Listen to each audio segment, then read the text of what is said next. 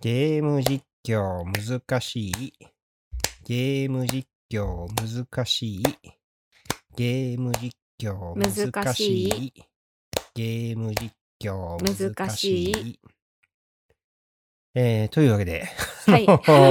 私、何を土地狂ったか、ちょっと最近こうゲーム実況を何回かこう夜にやってみているんですけども。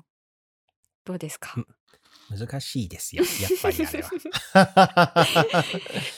そうなんですね。また。いやーまあ、うんまず。ね、まず一人でやってるわけですから、うんうん。そうですんね。で、やっぱり一人でゲームをやりながら喋るっていう、その行為が、うん。なんかすごく特殊よね。うーん。うん。すごく特殊。まあ自分一人でゲームやってる時にね、そんな喋んないですしね、もともと。そんうな。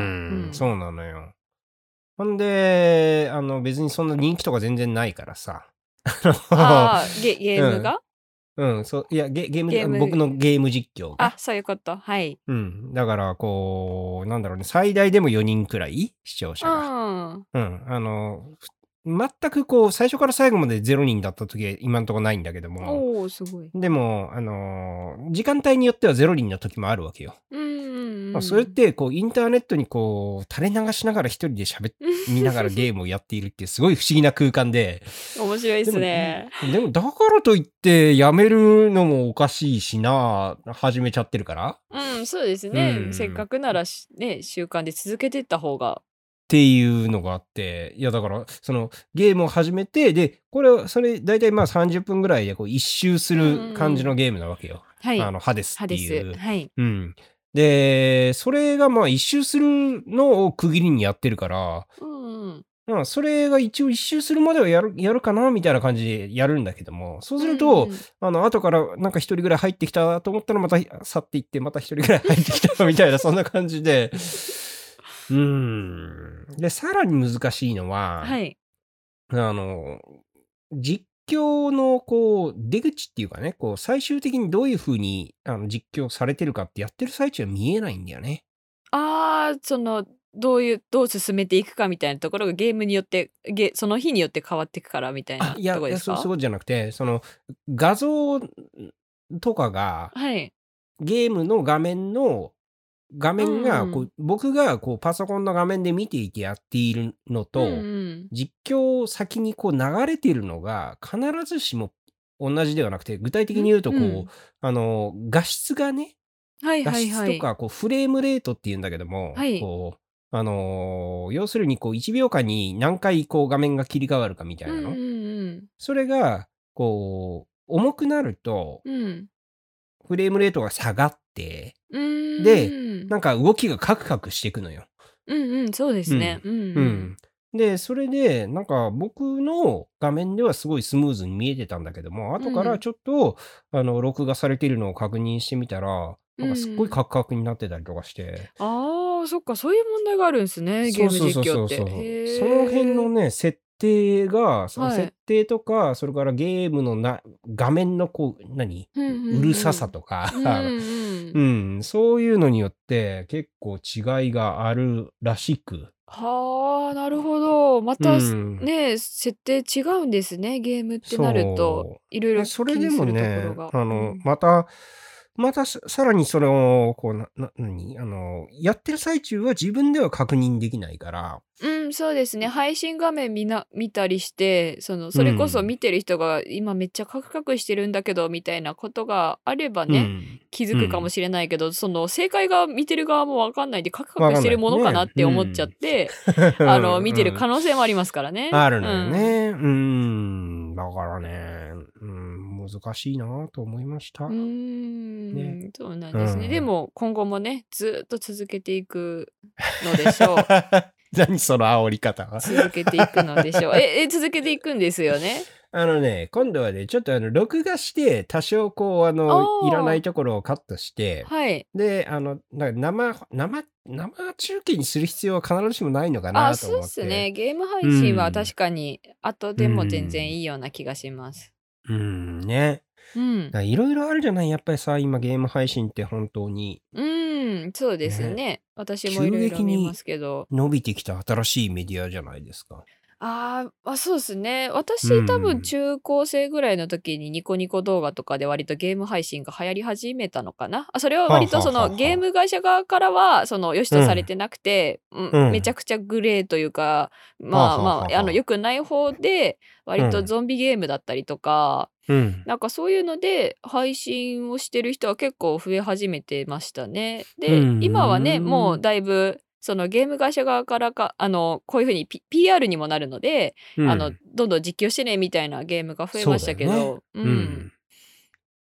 だからね僕がね、最初に知ったのは、はい。なんだろう、いわゆる e スポーツのお実ーはい。況で、それはプレイヤーじゃなくて、実況者が、だからそれこそスポーツの実況みたいなことですよ。梅原的なあれですか？そうそうそうそうそうああの、だからストリートファイターシリーズとかー、はい。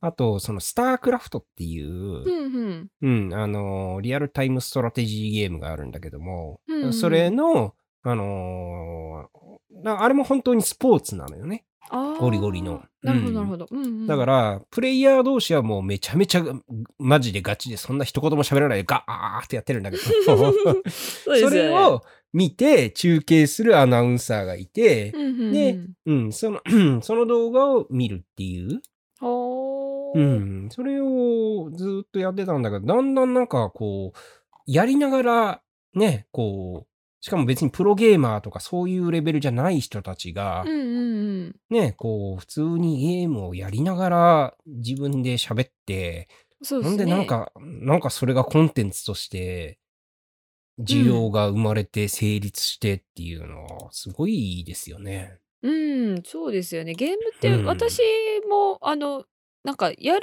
やるのも好きだけども、なんかうん。人が見るのって楽しいんですよね、基本的に。その兄ちゃんがやってるのを見たりしてたののなんかうん延長線上にあるみたいな感じで、うんうんうんうんあなんかこんな風にあの抜け道で楽しめるんだとか、うん。うん。あこうん。こういうこういう楽しみ方あるんだこのゲームみたいな。その私がよく中高の時によく見てたそのあゲームタイトルも思い出せないんですけれどその、街中をショッピングモールでなんか周りがみんなゾンビになってその中をその戦い抜くやつなんですけど、なんかね、うん。スケートボードをあのなんかかっぱらってその中シャーって走り回って遊んだりとか、洋服着て遊んだりとかなんかそういうなんか結構自由なねあの選択肢が多いゲームとかを見てるとは、だから自分がやったら絶対ここまで楽しその技術がないから楽しめないし、なんか一緒に見てるそれこそこの前の推しの話じゃないですけれどななんか一緒に盛り上がるみたいなところがあるのでネットうんのなんかものならではだなって思いますね。うんね面白いですね。本当に新しいメディア、新しい、なんか今もうアイドルとかアナウンサーとかお笑い芸人とかもゲーム実況やりまくってるじゃないですか。ああめっちゃやってますね。加納栄光のゲーム実況めっちゃ面白いですよ。ぱワードセンスが卓越してるので、うん。あの、うん。わん かります。なんか聞いたことはある。全然うまくないの、うまくないんですけど、ううん、ん。あのねなんかみんなで見守るみたいな感じにねちょっと なってたりうん。面白いですね。面白いですね。まあ、あの、こういう、こう、なかなかお外に行けないうん。日々なので、なんかそういう、よくわからないですけども、何かこうね、新しい楽しみ方を、世界とのつながり方を。いいように言うと、うん、それを見つけていこうかなと思った次第でございます。はい。では、では行、きましょうかね。はい。では、今夜も、読めば助かるのに。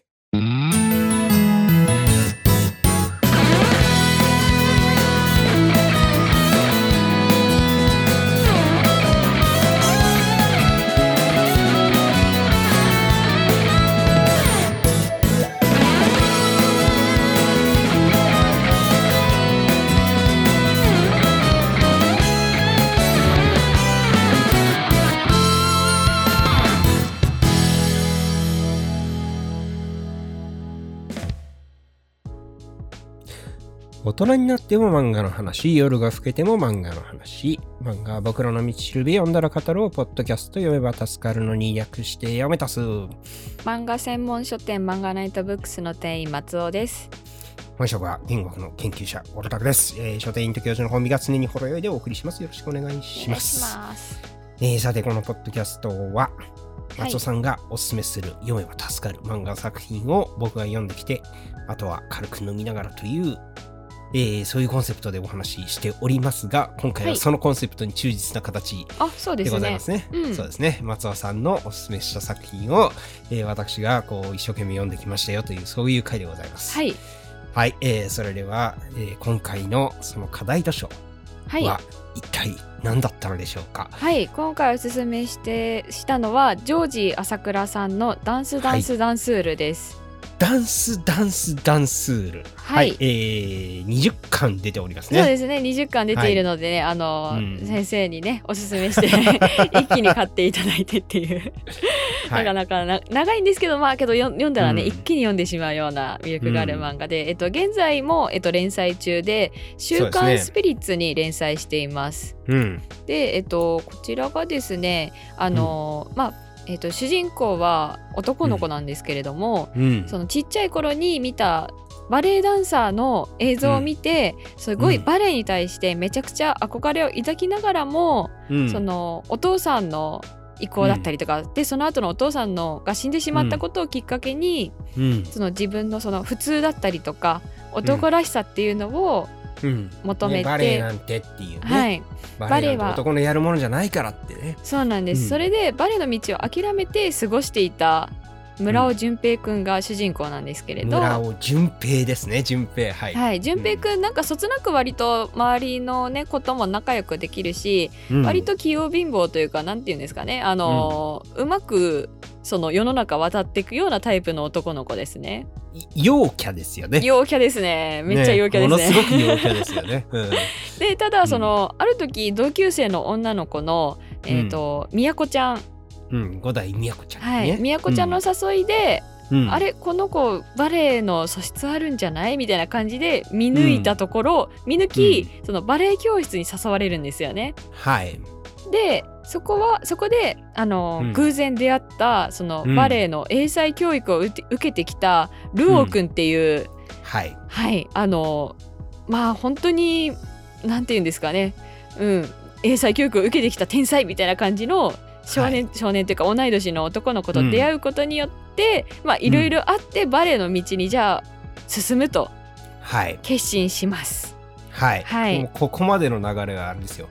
あの、完全にスラムダンクですよ。ああ確かに。そうですね。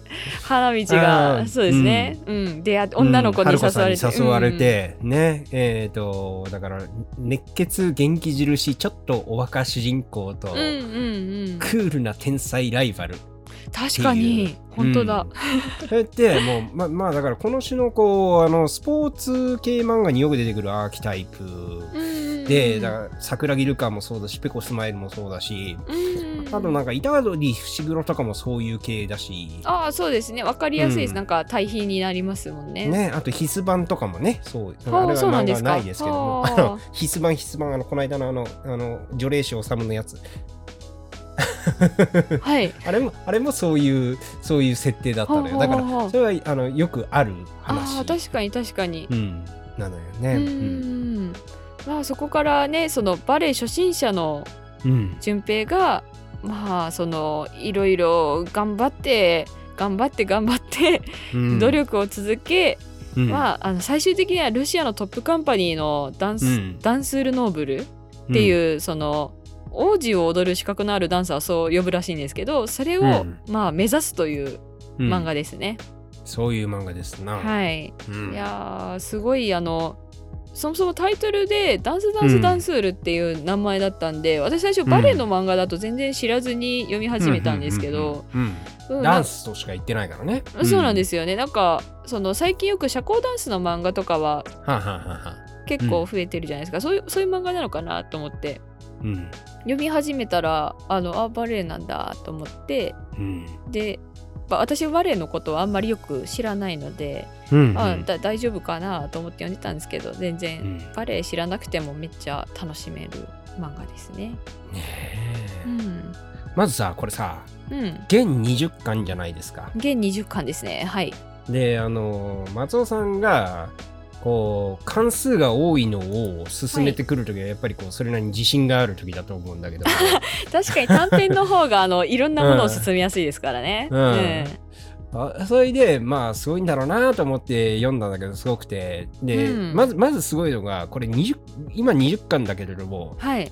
全然まだまだ続くよねこれね。いやーそうですね。どう どう続けていくんだろうなとかまあまあまあ、うんうん。うん、だからさこれ最初の話がえっ、とその順平とそのライバルルオーの関係うん、そうですね。を軸に話が進んでいくんだけども、うんでもルオーはもう、えー、と10巻あたりから、はい、ほぼ退場していて要するにロシアに留学に行っちゃっていてそうですね。俺は先に行くみたいな感じでもうそうそうそうそうそう消えてしまったんですよね。うんもう10巻中盤からもうずっと順平が自分を探しているわけよ。うん、そうですね。んということでこの後まだまだそのルオーと順平の直接対決的な話が待っているということを考はいえ合わせると、はい、これはもう30巻は確実に行くなっていう感じの。そうですね。また二人が巡り合ってどういう舞台で巡り合ってどう、なんていうんですかね。またうんお互いどういう感じなのかっていうところとかも多分細かく書いてくださると思うので、ですようね。ん、絶対まだまだ盛り上がるところがで続きねますね。うん、僕ねあのー何から話をしようかな。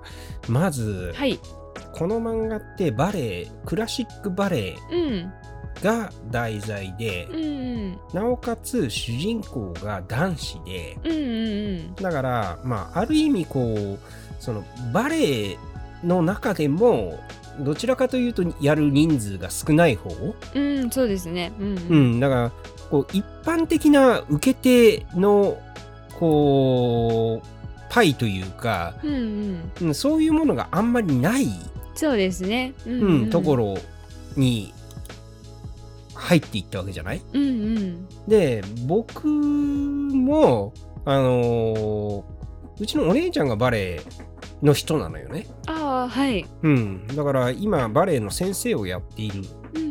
ので、だから小さい頃からうちでお姉ちゃんがバレエのビデオとかを見ていて、うんでそれを後ろで僕も見ていたりとかすしていて、うんだからそのこの漫画の中に出てくるジゼルとか眠れる森の美女とか、うんそういう作品のこうバレエ自体は何度も僕は見たことがおお、なるほど。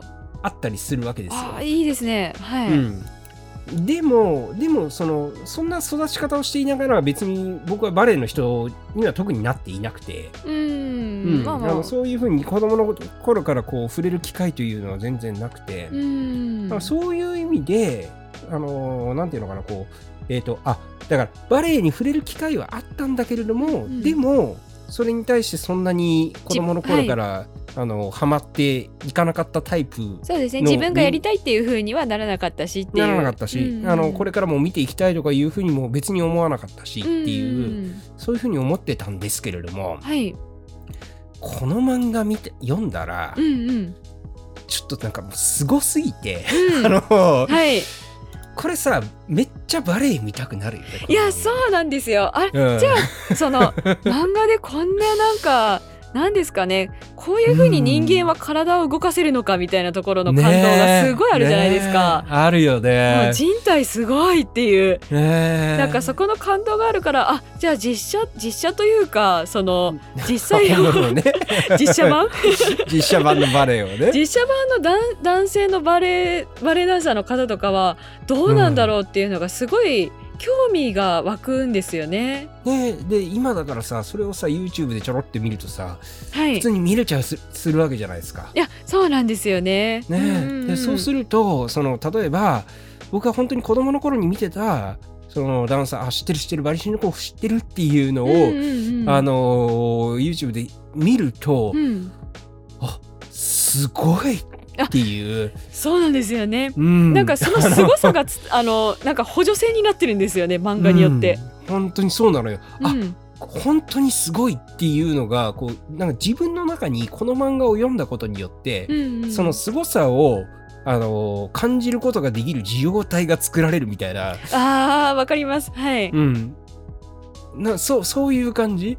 あそうなのんですよね。そのバレエという、んん自分とは無縁のものだと思っていた何か、ね、こうヨーロッパの舞台芸術じゃないですかやっぱり基本的には。うんうん。で、ね、そんなにこう日常生活で身近にあるもんではないわけじゃないですか。そうですね。うん。うん、それに対してこう自分のこう心がこううん。動くうんために必要なこう感じ方をこの漫画がすごく熱く教えてくれる？あーわかります。っていう、そういうそれそれがまずこう第一点のこうものすごく、うん。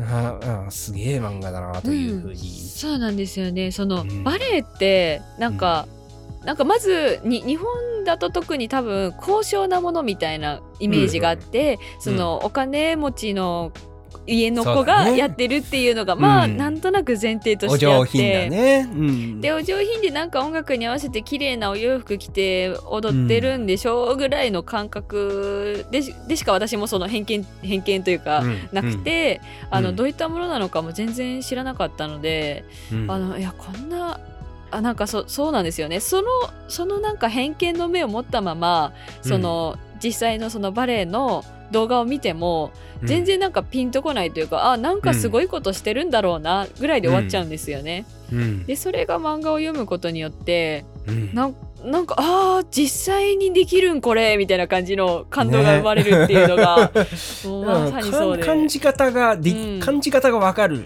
そうなんですよね、う。いやすごいですよね。そういう表現で。うんうん。うん。でさあの漫画としての描き方で言うとはい、この主人公の順平っていうキャラクターがうん、あの僕なんかここういう言い方をすると変なんですけれどもすごい好きです。いや変じゃないですよ。はい。あのさ、いや、でもね、その男子キャラで、しかもこういう若い男子キャラで、うんうんおじさんとかじゃなくて、で、しかもなんかこう、その、天才で陽キャのキャラじゃないですか。そうですね。花道。ねうん。うん。それに、こんなになんかこう、あの、惹かれてしまうっていう、うんそういう体経験って今まであんましたことないんですよ。おーおなるほど。ううんんうん。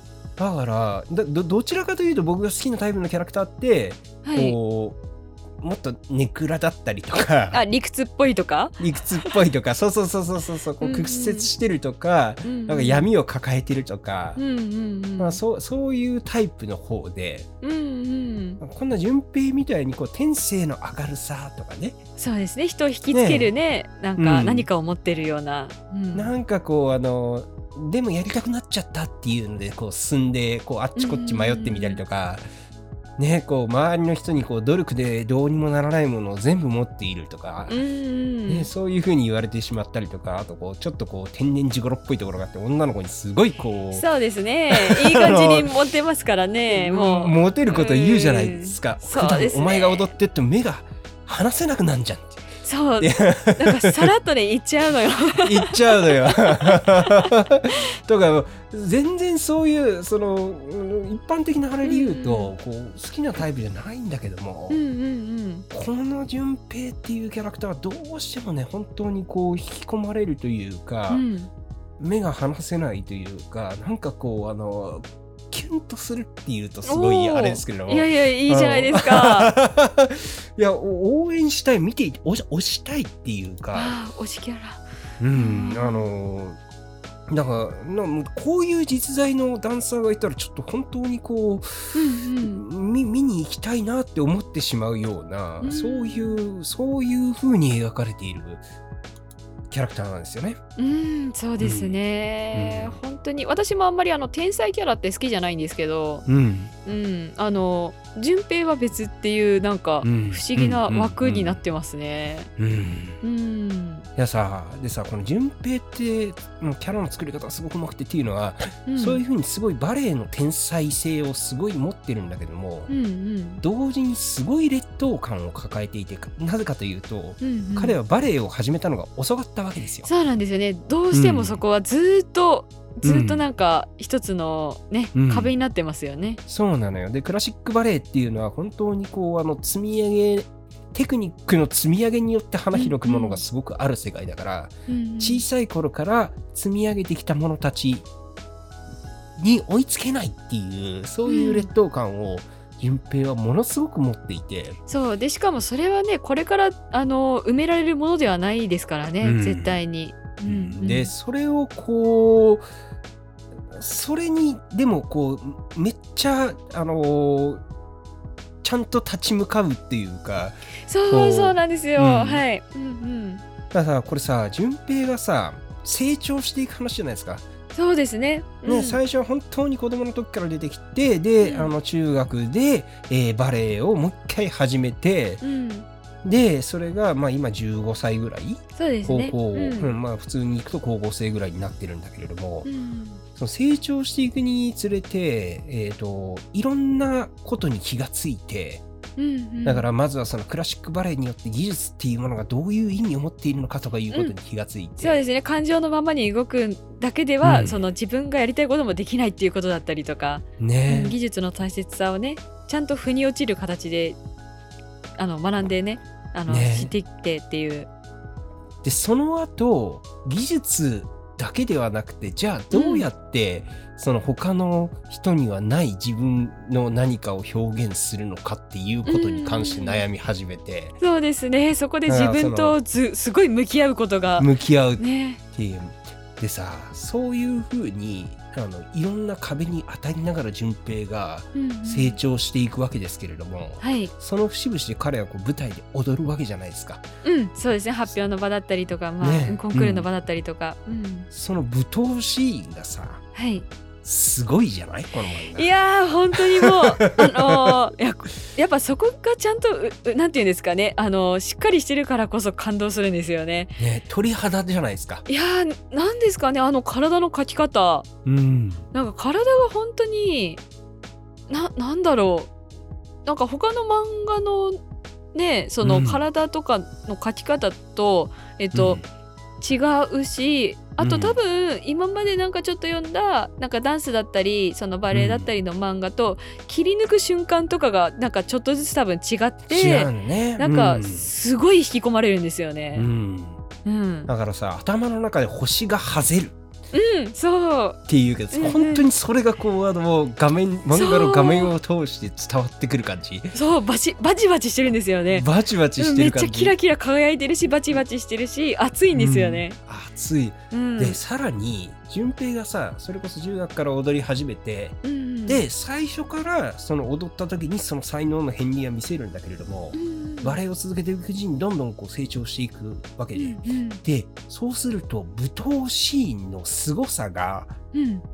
もうだから最初の1巻ぐらいからだいたい1巻に1回ぐらい舞踏シーンがあるんだけれども、うん。それのこう力強さというか凄さがもうどんどんあのランクが上がっていって、うんうんうん。もうだから19とか20とかになるとすごいことにいや本当にすごいことになってる。にあの凄みがね増してくんですよね。凄みが増してくるのよ、う、もう。んななんだこれは何を見せてるんだみたいな。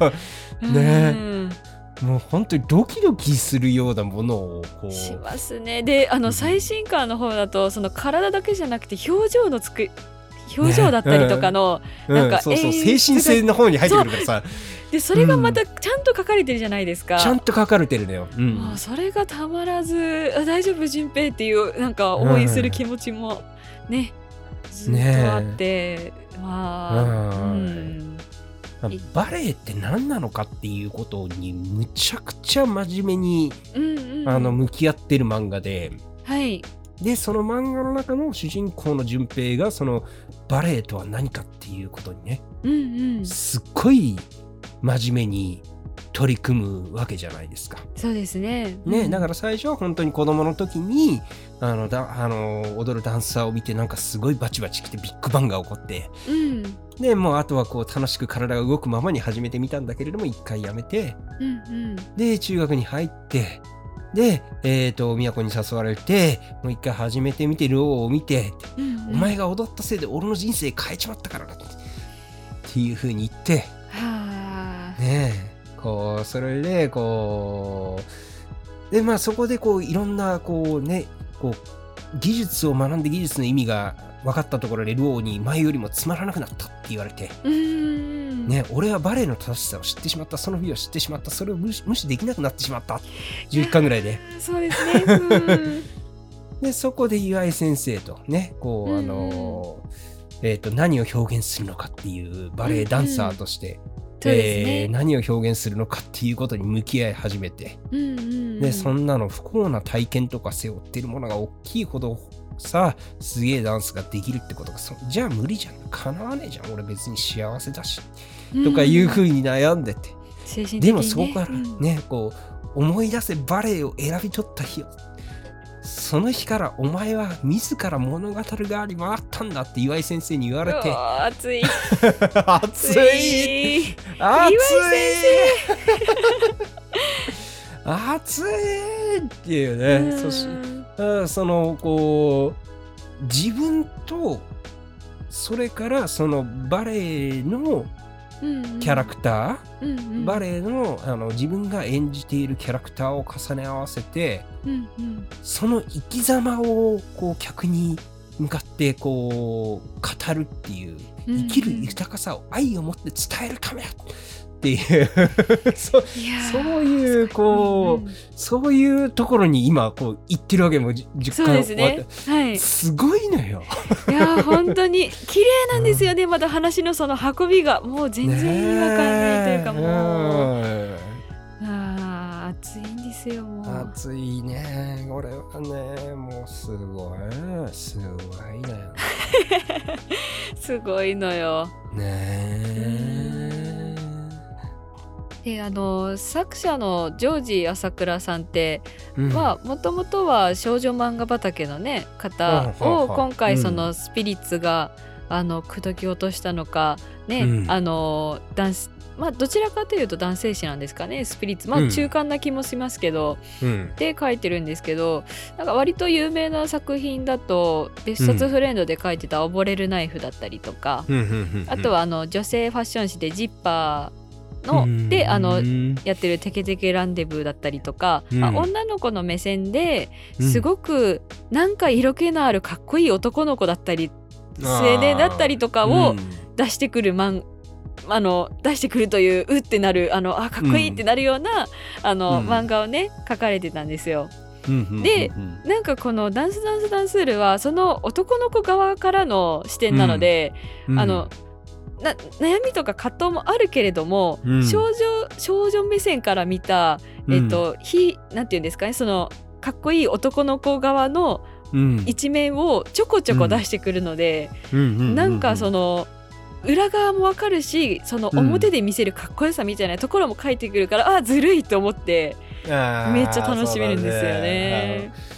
夏木目線の順平のかっこよさってあるじゃないですか。いやそうですね。そっちあ夏木目線で見たらめっちゃ少女漫画なんですよね。ねえ、うん。うんあその夏木っていうキャラクターはうん、その順平がいるバレエ団の主催のあの綾子先生のはい娘で、娘さんはいまあ、エリートで、そうですね。小学生の頃から小学生というか、ね。まあ本当にちちっちゃい頃からずっとバレエを学んでた子で、うんバレエをやっていて、うんうん。であの才能があって。うん。であのバカ真面目で、うん。根が素直でうん。バレエバカでプライドが高くて、そう負けず嫌いで。負けず嫌いで、努力家で注意されるのが嬉しいタイプで、うんうん。うんでもトラディショナルなツンデレなわけですよ。そうですね。可愛いですね可愛いね。うん、でその夏希と順平がこう、まあ、出会ってなんだかんだでこう一緒に踊るのとかがあって、でそこでこうなんていうのかな。あの踊り2人の踊りを、うんあのー追求していく。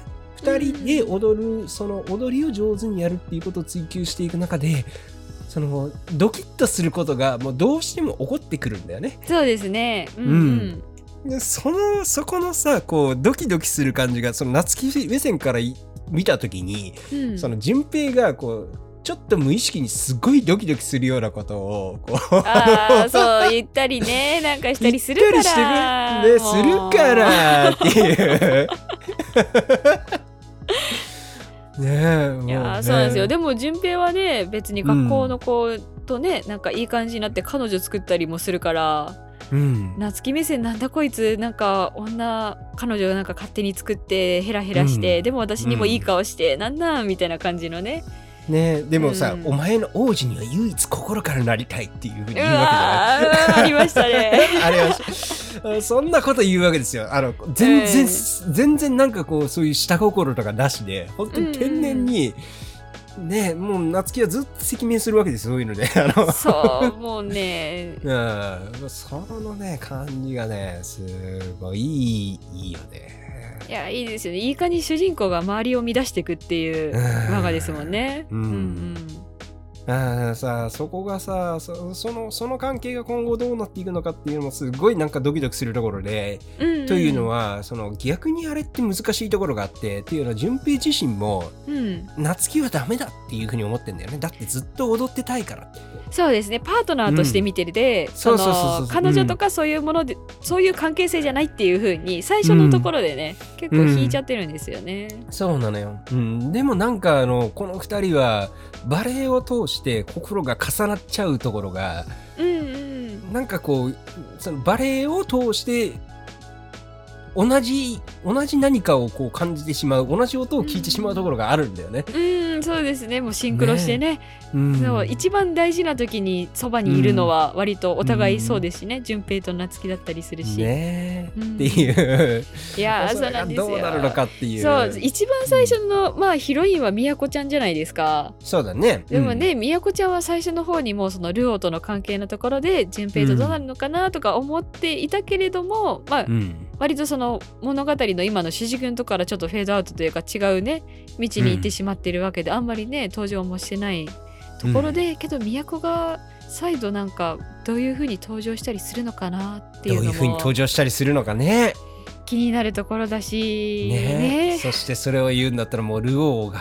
そうですよね。ルオーがね。ルオーが今後どうなるのか、うーん。ルオーというのはまあなんでしょうねこうバレエサイボーグっていうキャラですよね。うん。そうですね。要するにこうバレエに執着しているおばあ様にうんうん。もうバレエをやるためだけのものとして育てられたっていう、そういう設定で、うん、すごい幽閉されて、うなんかなんか地下のややばいところでずっとそのバレエのためだけの、うんうん。に人生を捧げろみたいな感じのね。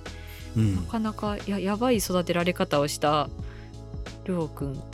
で明らかに才能があってでうんロシアとのクォーターでも見た目的にももう完全にこうバレリーナになれる、まあ存在で。王子様みたいなねね、見た目をして。で自分がそういう風になれるって思ってるんだけれども、うんうん。な彼はそういう自分のことをその僕はおかおおばあ様にあの女の代わりに作られたハリボテで中身は空っぽだというふうに思ってるんだけども、うんうん。実は心の中にすごい渦巻くものがあって、そうですね。うんうん、うん。それが踊った時にこうあのバキーンって出てくるところがあって、うん、結構感情的ですもんね、うん。そういう時の、うん。でもそういうそのルオーの感情を引き出すのが順平で、うん、そうですね。順平と何かやってる時は順平に何か言われた時とかにバッと感情が出るような。そうなのよ。うんで、うんそれがその順平がそういう引き出す理由っていうのが順平はもううん純粋にルオーに憧れてるんだよね。うん、そうですね。うんあいつはすげえと思ってるね。お前のおかげで俺はバレエをやっているっていうふうに思ってるのよ。うん、そのその関係がさこうこう熱血おバカ主人公とクールな天才ライバルの中でのか、うんその関係がそのそれがすごく良くてうん、ででルオーはそこでこう今まで乗り越え一人でやってた中では乗り越えられない壁を乗り越えてでコンクールで優勝してロシアに留学するっていう。そうですね。うん、うんでもこうあの順平をこうちょっとこう煽りに来るとかねそうですね。下手くそとか言いに,、言いに来るといやかもうね 気になっちゃうのよ。気になっちゃうのよ気になっちゃうのずっと気によなってんの。うん ずーっと気になっちゃうのよね、うん、そういうところがねうん。本当にねこうまあ絶対に絶対にこの後そことこう運命がその二人の運命が交差するね。うんうん。時がこれから先どこかでやってくるわけで、うん、ね舞台がねねえ。海外に今なってますしその順平はねアメリカに行ってうんその憧れだったね。最初にそのうん。見た、見て好きになったそのババレエダンサーのもとでうん。ねあの修行というか、まあ、いろいろつ、うん。師匠としてうん。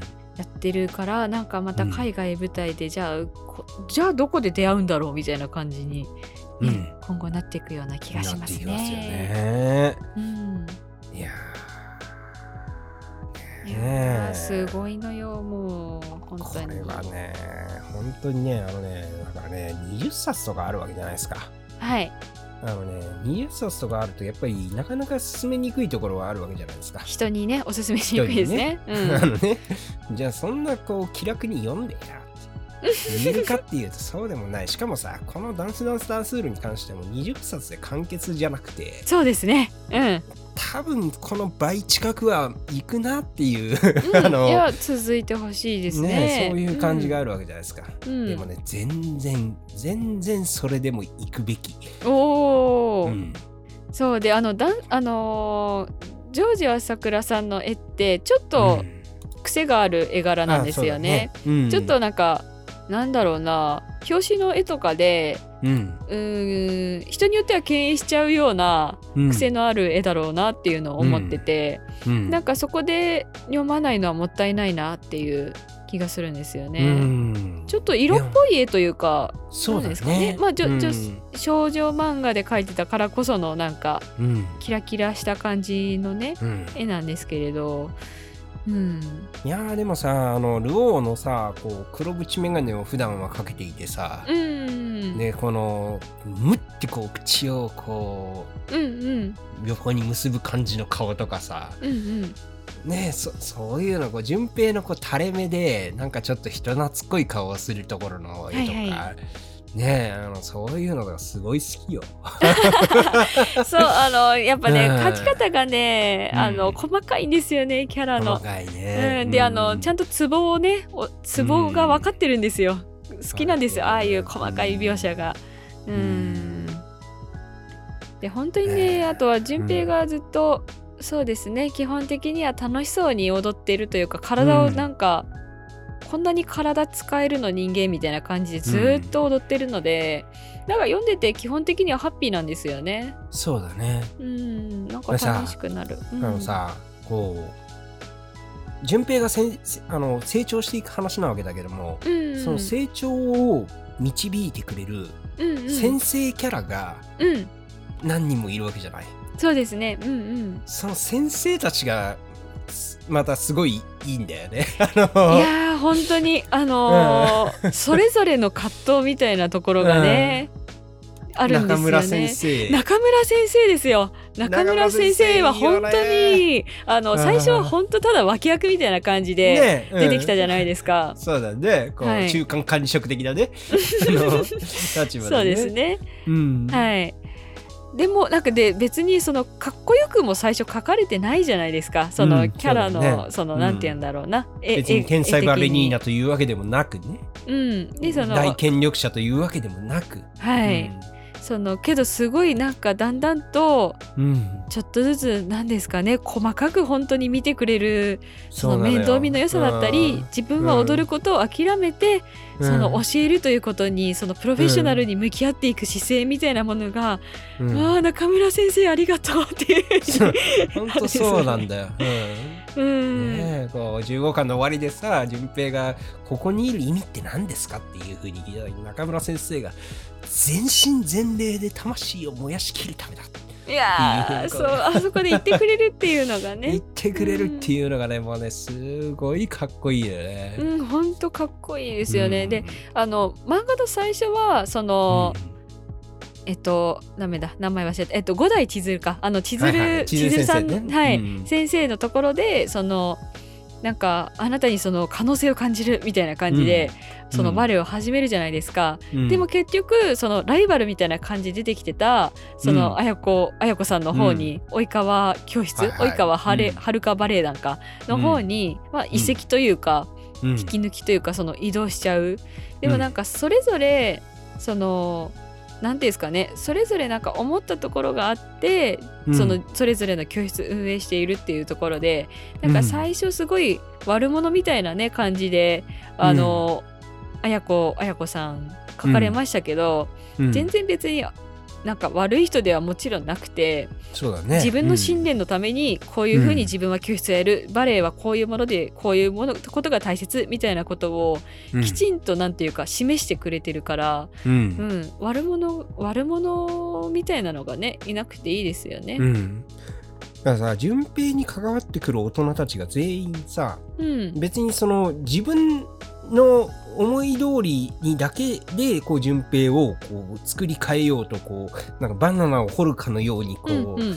あの順平をこう自分の思い通りの人間に作ろうとするわけではないわけじゃない、これって。そうですね。ううんんうん。彼の中にある何かに火をつけるっていうさ、うんうん。うん、彼の中にうずもれて眠ってでもう外に出出ようとしてもがいている何かに、こうすればいいんだっていうそういう道筋を教えて、うんうんうん。ねこうそれの表現をさせてやるっていうそういう働きを要所要所でいろんな大人たちが交代交代でやっていく感じがうんうんうん。ねえすごいいいじゃないですか。そうなんですよね。なんか真っ向からなんか否定したりそのなんかなんだろうな不条理な何かを押し付けたりしは絶対にしないで、うん。なんかそれぞれがちゃんと対話してというかね。あのー向き合合う向き合わせる力が順平にあるっていうところとか。でそれぞれがあのポイントポイントでプロはいフェッショナルとしての凄さを順平に見せるわけじゃない、ステージを変えね。うん、いやオルガ先生が19巻の最後でこう、うんうん。ジゼルになる瞬間があるじゃないですか。あーあれかっこよかったですね。かっこよかっいやたよねあれね。あれはねそうジゼルさんしかできないっていういねやあれはねもうドキッとするよね。あのめくった瞬間にページを。本当に。本当に。あーそっか。こんなこんなことができる人なんやみたいな。ねえなんかねそれもいいんだよね。こう順平が出会っていくいろんな先生たちがもうそれぞれのやり方でこうなんかあっていうそのあすげえっていうそれを見せてくるっていう。そうなんですよね。うん。ねそのブランコのねその、うん。アメリカで出会った後のなんか接し方とか うんすごいあそこも好きなんですよ、飲んだくれのおじさんだったのが。うん、でも、うん私この漫画ですごいいいなって思ったのがその飲んだくれのおじさんだったってなった時に、普通主人公はその憧れの人物がそうなってたことに、まあ、うん。ショックを受ける方のが定石じゃないですか。あるの憧れだったのにね。こんな落ちぶれやがってみたいな感じで、なりそうなところ、いや、うん。あの人今でもめっちゃかっこいいわっていう風に、うんもうただただその人の今を肯定するじゃないですか。そうだね。うん。あれはあれでめっちゃかっこいいぜ。あの映画みたいだなみたいな、うん。ねことをなんか平然と思うその順平の根垢感はまたね、うん。あのいろんなものを救うなと思って。そうだね。うんいいんですよねブランコがねまたいいのよいいね。うんいいのよ。う んいいキャラなのよいいのよ。いいのよ。うん語るんだ生き様をっていう。かっこいいですかっねこいいのやっぱりねだからこのレベルのダンサーじゃないないと言えないことみたいな説得力を、うんうんうんやっぱりあの中村先生であるとか岩井先生はそれぞれのうん。こうす噂でそれぞれのことを言ったけどブランコはブランコでやっぱりブランコじゃないと順平に言えないことみたいなことを、あのズバッと言ってくるんだよね。そうですね。ね、うん。うんこのこの漫画そういうそういう風にできている、うん。うんうんね、すごいね。すごいのよ。すごいですよねえもう本当にもうどうする？いやーこれはもうバレエバレエにね興味を本当に持ついいきっかけになる漫画なんですよね。ねえすごいと思うよこれ本当にだってこれ見たらやっぱり、うん、舞台見たくなるもんね。そうですね。私ねなんかこれを読んだ後に、うんあのダンスダンスダンスルを読んだ後に、うん。あのあそういえばなんかニュースであ熊川哲也さんのなんかニュース、はい。はいはい昔見たなと思ってでただ熊川さんが何かやってるところって動画で見たことないなと思って、改めてその動画見たりとか今どんな活動してんのかとか、そういうのがねどんどん気になってきてあ、うん。今の日本のバレエってこういうことがニュースになるんだとか、あそういうの。王子ってこうこういうことなんやねとか。それを知ったりとか。えうん。あそうだあとそのダンスダンスダンスールをうん。その読んだ後に、なんかニュース、昔のニュースとかをちょっと調べてうん。その2019年のことなんですけどうん。なんかえっとバレエのレッスンを受けてるそのイギリスの王子かジョージ王子をうんうん。なんかアメリカの番組か何かで、うん。男の子がバレエ好きなんておかしいみたいなはあはあ。なんかバカにした発言があって結構その、なんか問題になったんですよ。うん。でそれに対してあの、うん。ネット上とかうん。あとはタイムズスクエアの前とかそういったところで、その、うん。実際のそのだ男性が踊る写真とか動画がネットで上がったりとかそのタイムズスクエアの前でダンサーが集まって300人で一緒に踊るみたいな、うん。なんかある意味デモ的なことが行われたみたいなニュースとかを読んで、うん。あーそっか。私こういうのも多分うん。なんか見かけたとしてもタイトルを見かけたとしてもクリックをしなかったんだろうなと思って。この漫画を読んでいなければ。ああそうですそうです、うん。なんかそういう意味でね本当になんか一つ興味の幅が広がった気がします。まさに読めば助かる。いやーめっちゃ。めっちゃいいっすよね。いやなんかこれから一つなんか趣味の一つ、趣味の一つっていうかまあその見る側でねあのだと思うんですけどそうよ。あの、うん。なんかこれからどんどん知っていけば知っていくほどめちゃくちゃ豊かな世界なんだろうなって思うと、うん。なんか老後が楽しみになって。いやあんまりねあの、うんうんうん。そうですね。今後なんかいろいろ調べていくのとかが楽しみになりましたね。まあそういう意味では本当に学習漫画うんとしてもめちゃくちゃ優秀ですよね。あこう。そうですね。ううん、バレエというものを知るきっかけ知ろうとするきっかけとして、こんなにこうそのその魅力というものにこううん。引き込んでくれるものっていうのは、そそういうそういうメディアってなかなかないわけで、そうなんですよね。ね。うん。でただ情報だけ並べられたらだあのバレエにねあの興興味を持つかっていうとまた難しいのでやっぱりその、うん。なんか踊ってる時のかっこよさだったりとか、美しさだったりとかを、うん。漫画で読むからこそねあの興味を持つというかすげえ世界だって思うとか。ね。ねえもう。よかった先生に勧めて、いやこれは本当にありがとう。いやあのだぶっちゃけ、はいあの松尾さんにでよ勧められなかったら多分バレエの漫画を僕がうん自分から、それこそねあのうん手に取って読むっていう可能性はかなり低かったと思うんだよね。しかもうん20巻とか出てるから重いなっていうのがあるわけで、うんうんまあまあまあまあっていう風にしてたと思うんですよ。うんうんでもね、これは読んでよかったね。本当によかったと思いますやったーそして もうこれからどうなってしまうのだろうというね。そうですよねねえ、本本当に当にね、んもうどうなってしまうのだろうというさ。順平はどこまで成長してしまうのかねえ、もう、そういう、そういう。そういう。ルオはいつ戻ってくるのそか。う。でルオはどう変化してるのかっていうところどうなるのかっていうさラスボスだろあいつはだって。ラスボスですよ。どういうふうにねねえ。二人がね、まあ、再会するのかはねうん。本当にもう見せ場だと思うんで漫画のうね、そしてあの夏希と順平はどうなってしまうのかもうさ 20巻のさもう最新巻の20巻のさなつきちゃんね。夏希ちゃんあの子もう電話するわけ。あれやばいよね。あれはやばい。あれはやばいですよ。あれはやばいですよね。うんうん。うん本当にもうなねつきちゃんが大好き大好きなね。あの感情をねもう真正面から踊るみたいなところもね、ねうーうんうーっとなりましたけど。絶対偉いけどっていうね。ううん。ん、ねえねえその辺とかねこうね。ううん。んみんな可愛い。うん、あのキャラ魅力といいこうバレエというものに関する本当にこうすごく真剣に向き合っている作者とすごくむ真剣に向き合っているキャラクターたちうんうんがいてでなんでしょうあの熱い、うん情熱魂が弾ける燃える音が聞こえるようなうん。ね、こう光が飛び散ってバチバチ言う音が聞こえるような絵なのにっていうそういう漫画うんうん。ですよね。しかも、うん、これ、アニメ化がね、決まってるんですよ。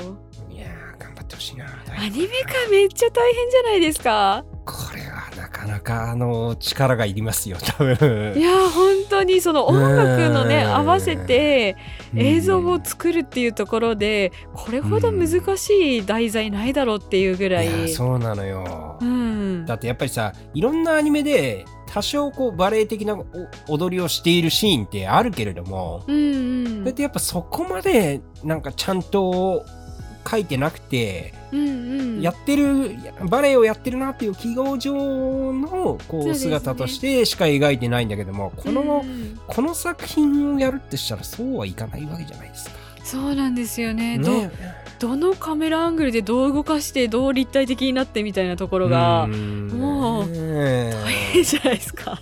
大変だと思いますけれども。しかも、はい。あのいついつどう終わるのかもわからないこの先も含めて大変だと思いますけれども。まあでも頑張ってほしあー楽しみですアニメも。い、ね。うん。えーというわけで。なかなかあの今日はあの興奮してカロリー高めのそうですねカロリー。消費量多めの喋りをしましたが はい。あのねこのね漫画ねカロリーた多いと思うんですよ あのカロリー？消費カロリー多いと思うんですよ読むのに。そうパッションがねパッシうん、ョンがファッション。が弾けてるから、ううんんやっぱ読んでてなんかもうあのーすっごい興奮して読み終わったらなんかこうちょっと脱力するようなそういううん。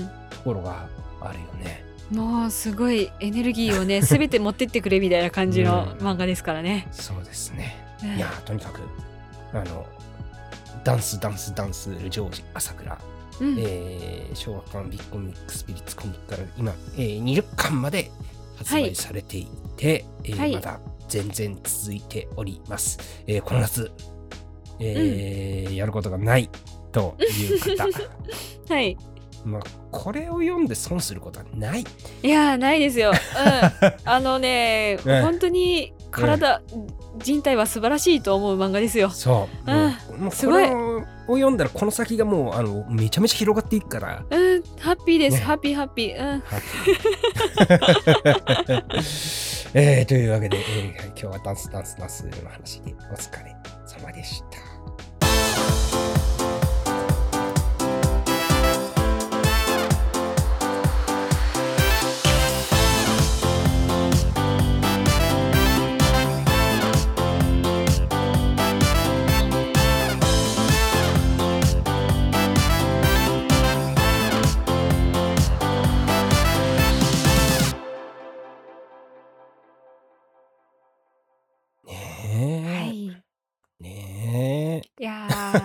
ススポーツ漫画とかって結構関数がね伸びやすいからおすすめしにくいっていうところがね、どうしてもあるんですけどね、うん。やっぱりいい漫画は進めないといけないですね。関数が多くても。そうですね。うん。でもこのダンスダンスダンスールはスポーツ漫画でもあり、うんうん。またアートでもあるじゃないですか。そうですね。文化的なね。芸術、うんうん。うん。芸術。うん。そして芸術としてのバレエとは何かっていうことをものすごく真面目にやっ確かに。ているぞ。っていう。やっている。今の今のバレエをやっているぞ、うん。やっているぞ。っていう感じです。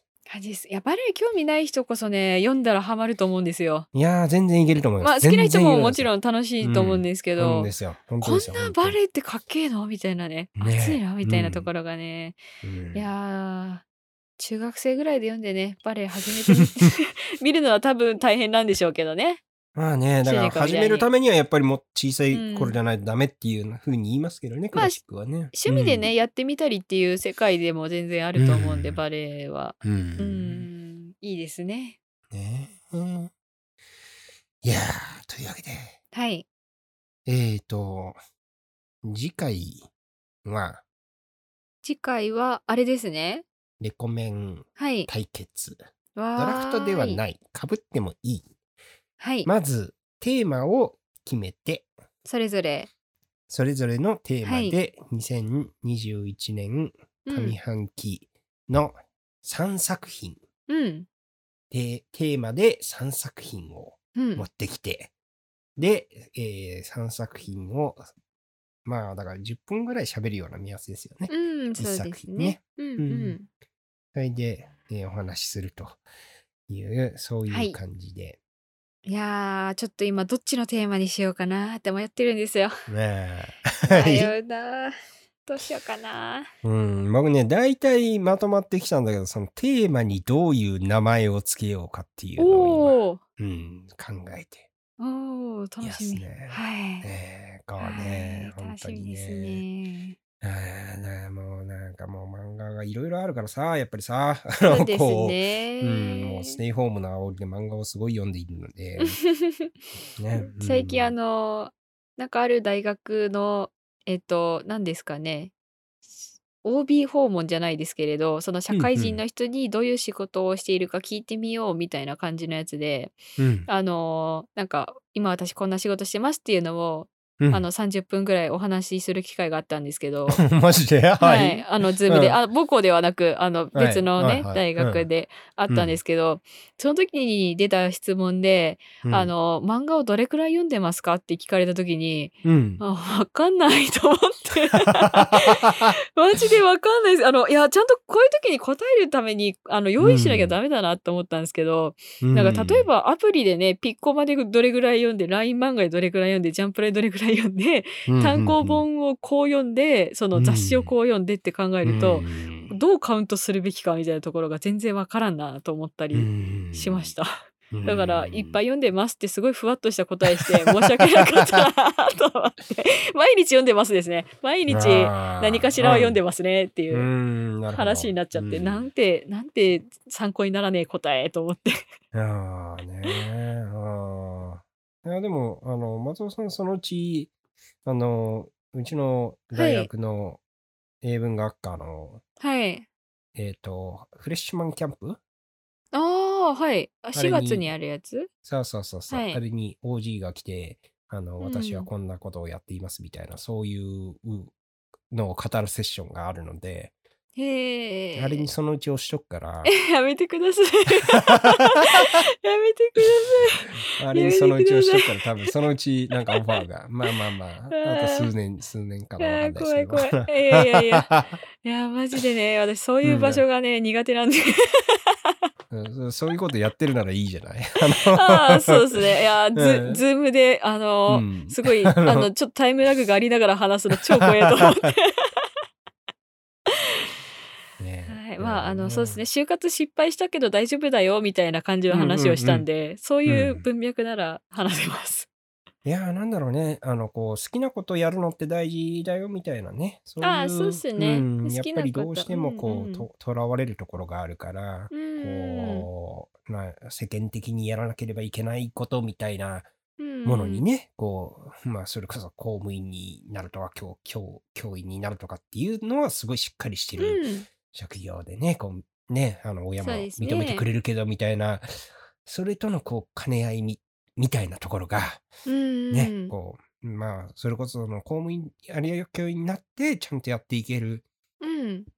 人ももちろんいるわけですけれども、うんうん。まあでまあ、でもそれじゃなきゃダメっていうことはないわけで、そうですね。私多うん、分、ね、今、その、学生から見たら、あの人はどうやって生計を立ててるんだろうみたいな、ようわからんね、業種の一人だと思うので。まあ、あの、僕も、僕ですら、あの、はい。あの、お仕事は何をされている方なんですかとか、例えばその、うんうん。聞かれたときに、うん理事ですっていう、そういう、こう、あの、よくわからない返答になるかと思うんですけれども。まあまあ、そ、うんそういうもんですよね。仕事とかってね。ううん。ん、そういうもんだと思うよ。うん。いやー、でも、いやー、本はい。当に。うん、なんか、その、さっきのダンスダンスダースールの話でもさ、こう、うん。順平がやっぱり、道について悩むわけじゃないですか。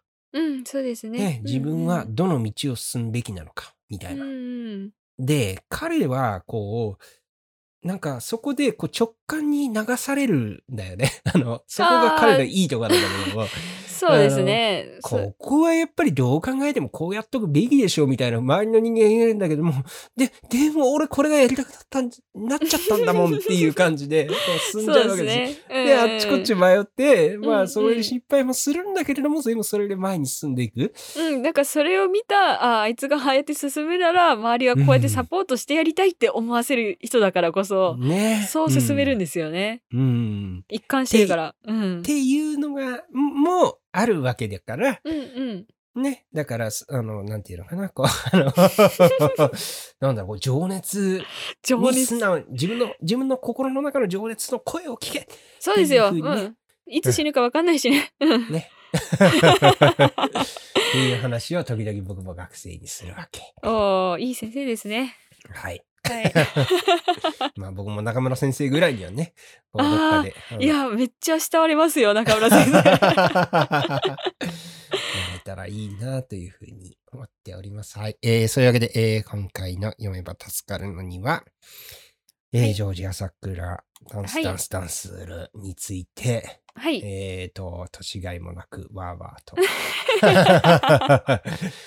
お話しさせていただきました。どうもありがとうございました。ありがとうございました。